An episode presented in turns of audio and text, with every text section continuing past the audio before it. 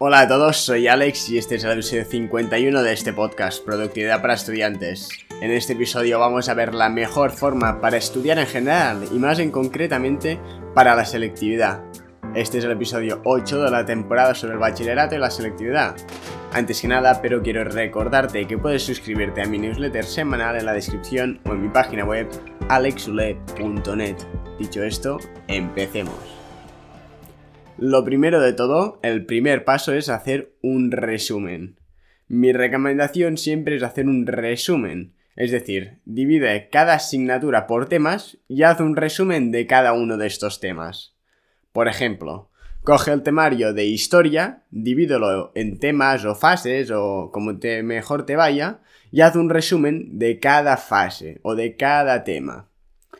O también puedes coger el temario de matemáticas, dividirlo en temas y hacer un resumen de cada uno de estos. Y así con todas las asignaturas.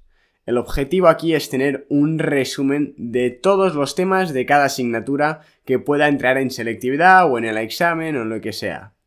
Hasta aquí todo bien.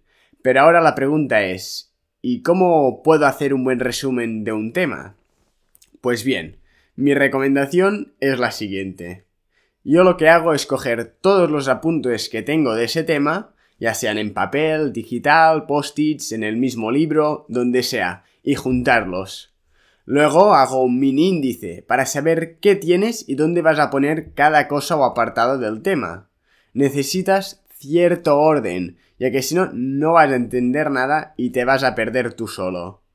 Luego simplemente haz un resumen lo más breve posible, aunque sin escatimar en detalles relevantes, con tus propias palabras e introduciendo alguna que otra palabra clave que debas aprender. El objetivo es tener un resumen de 2-3 páginas más o menos, que entiendas a la perfección, pero sin ser demasiado simplista, ya que si no esto podría llegar a perjudicarte. La clave está en que tú hagas el resumen. Yo no te recomiendo que lo copies de internet, ni de un amigo, ni nada. Ya que, aunque puede que estén muy bien estos resúmenes, donde más vas a aprender no es al estudiar del resumen, sino al hacerlo. Todo el proceso de recopilación de tus apuntes, ordenarlos, entender dónde deben ir y por qué, y toda la fase de sintetizar tus propios apuntes, es lo que hará que realmente entiendas el temario. Es decir, hacer el resumen es estudiar. Si lo copias, estás perdiendo la fase de aprendizaje más importante y relevante de todo este proceso. Aparte de esto, también te recomiendo que pongas algún ejemplo en tus resúmenes si crees que estos van a ayudar a entender mejor el resumen y son relevantes. Por ejemplo, si estás describiendo los pasos para hacer una operación matemática, Tener un mini ejemplo al lado puede ayudarte a hacer tangible y ver más rápidamente a qué se refiere cada paso. Si no, puede que todo sea demasiado abstracto y no lo acabes de entender. Aquí debes ser tú quien decida si poner ejemplos o no, dependiendo de si crees que van a facilitar la comprensión del resumen o simplemente van a ocupar espacio. Tú eliges. Dicho esto, el siguiente paso para estudiar es practicar. El 80% de los ejercicios de la selectividad son prácticos, por lo que debes practicar. Está muy bien saberse la teoría, pero si no practicas, al día del examen vas a quedarte en blanco y no vas a saber cómo aplicar todo lo que has aprendido y todo lo que sabes. Así que una vez tengas hecho tu resumen, practica. Haz ejercicios o incluso exámenes enteros de selectividad de los años anteriores. Luego simplemente mira las soluciones corrígelos y mira dónde te has equivocado. Piensa que equivocarte no es malo, al contrario, todos los errores que cometas ahora harán que aprendas de estos y no los vuelvas a cometer el día del examen. Hacer un error y luego corregirlo y entender por qué has fallado es de las mejores formas de profundizar en lo que ya has aprendido al hacer el resumen y llegar así a un entendimiento mayor del tema en cuestión. Una vez ya has hecho el resumen y has practicado tanto como necesitabas, es el momento de repasar. Esto es simplemente leer tus propios resúmenes los días antes del examen para refrescar en tu memoria todo eso que has aprendido. A medida que vayas haciendo más resúmenes y vayas practicando, vas a tener también pues que repasar los temas que ya has estudiado para mantenerlos frescos y que no se te olviden. Para hacerlo tienes dos opciones. La primera es repasar con tu resumen, que es la que yo más te recomiendo si tu resumen está mínimamente bien. Este debe ser un resumen cortito y fácil de entender, que te ayude a recordar todo lo que has estudiado de ese tema en cuestión. La otra opción es buscar algún vídeo en internet de 10-15 minutos que resuma también todo el tema de forma entendible y amena.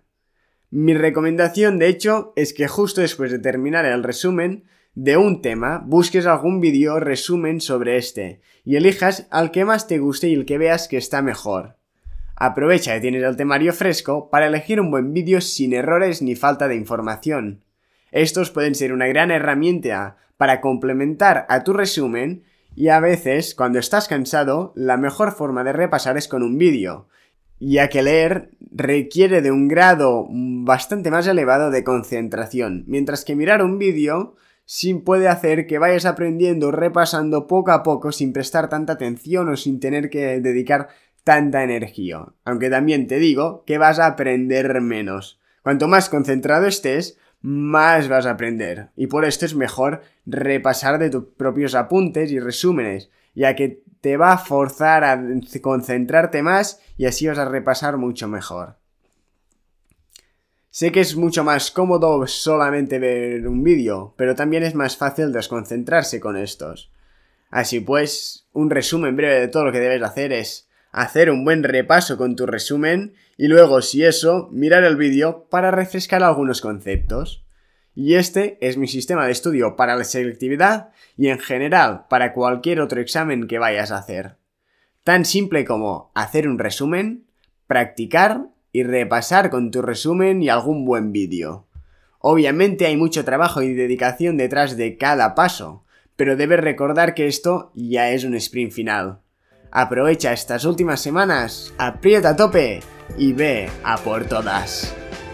Muchas gracias por haberme escuchado. Espero que este episodio te haya gustado y haya sido de utilidad.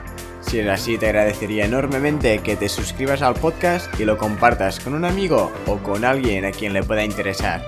También te invito a que entres en mi página web alexule.net, desde donde podrás suscribirte a mi newsletter semanal, donde envío contenido exclusivo, además del enlace y breve resumen del podcast de esa semana.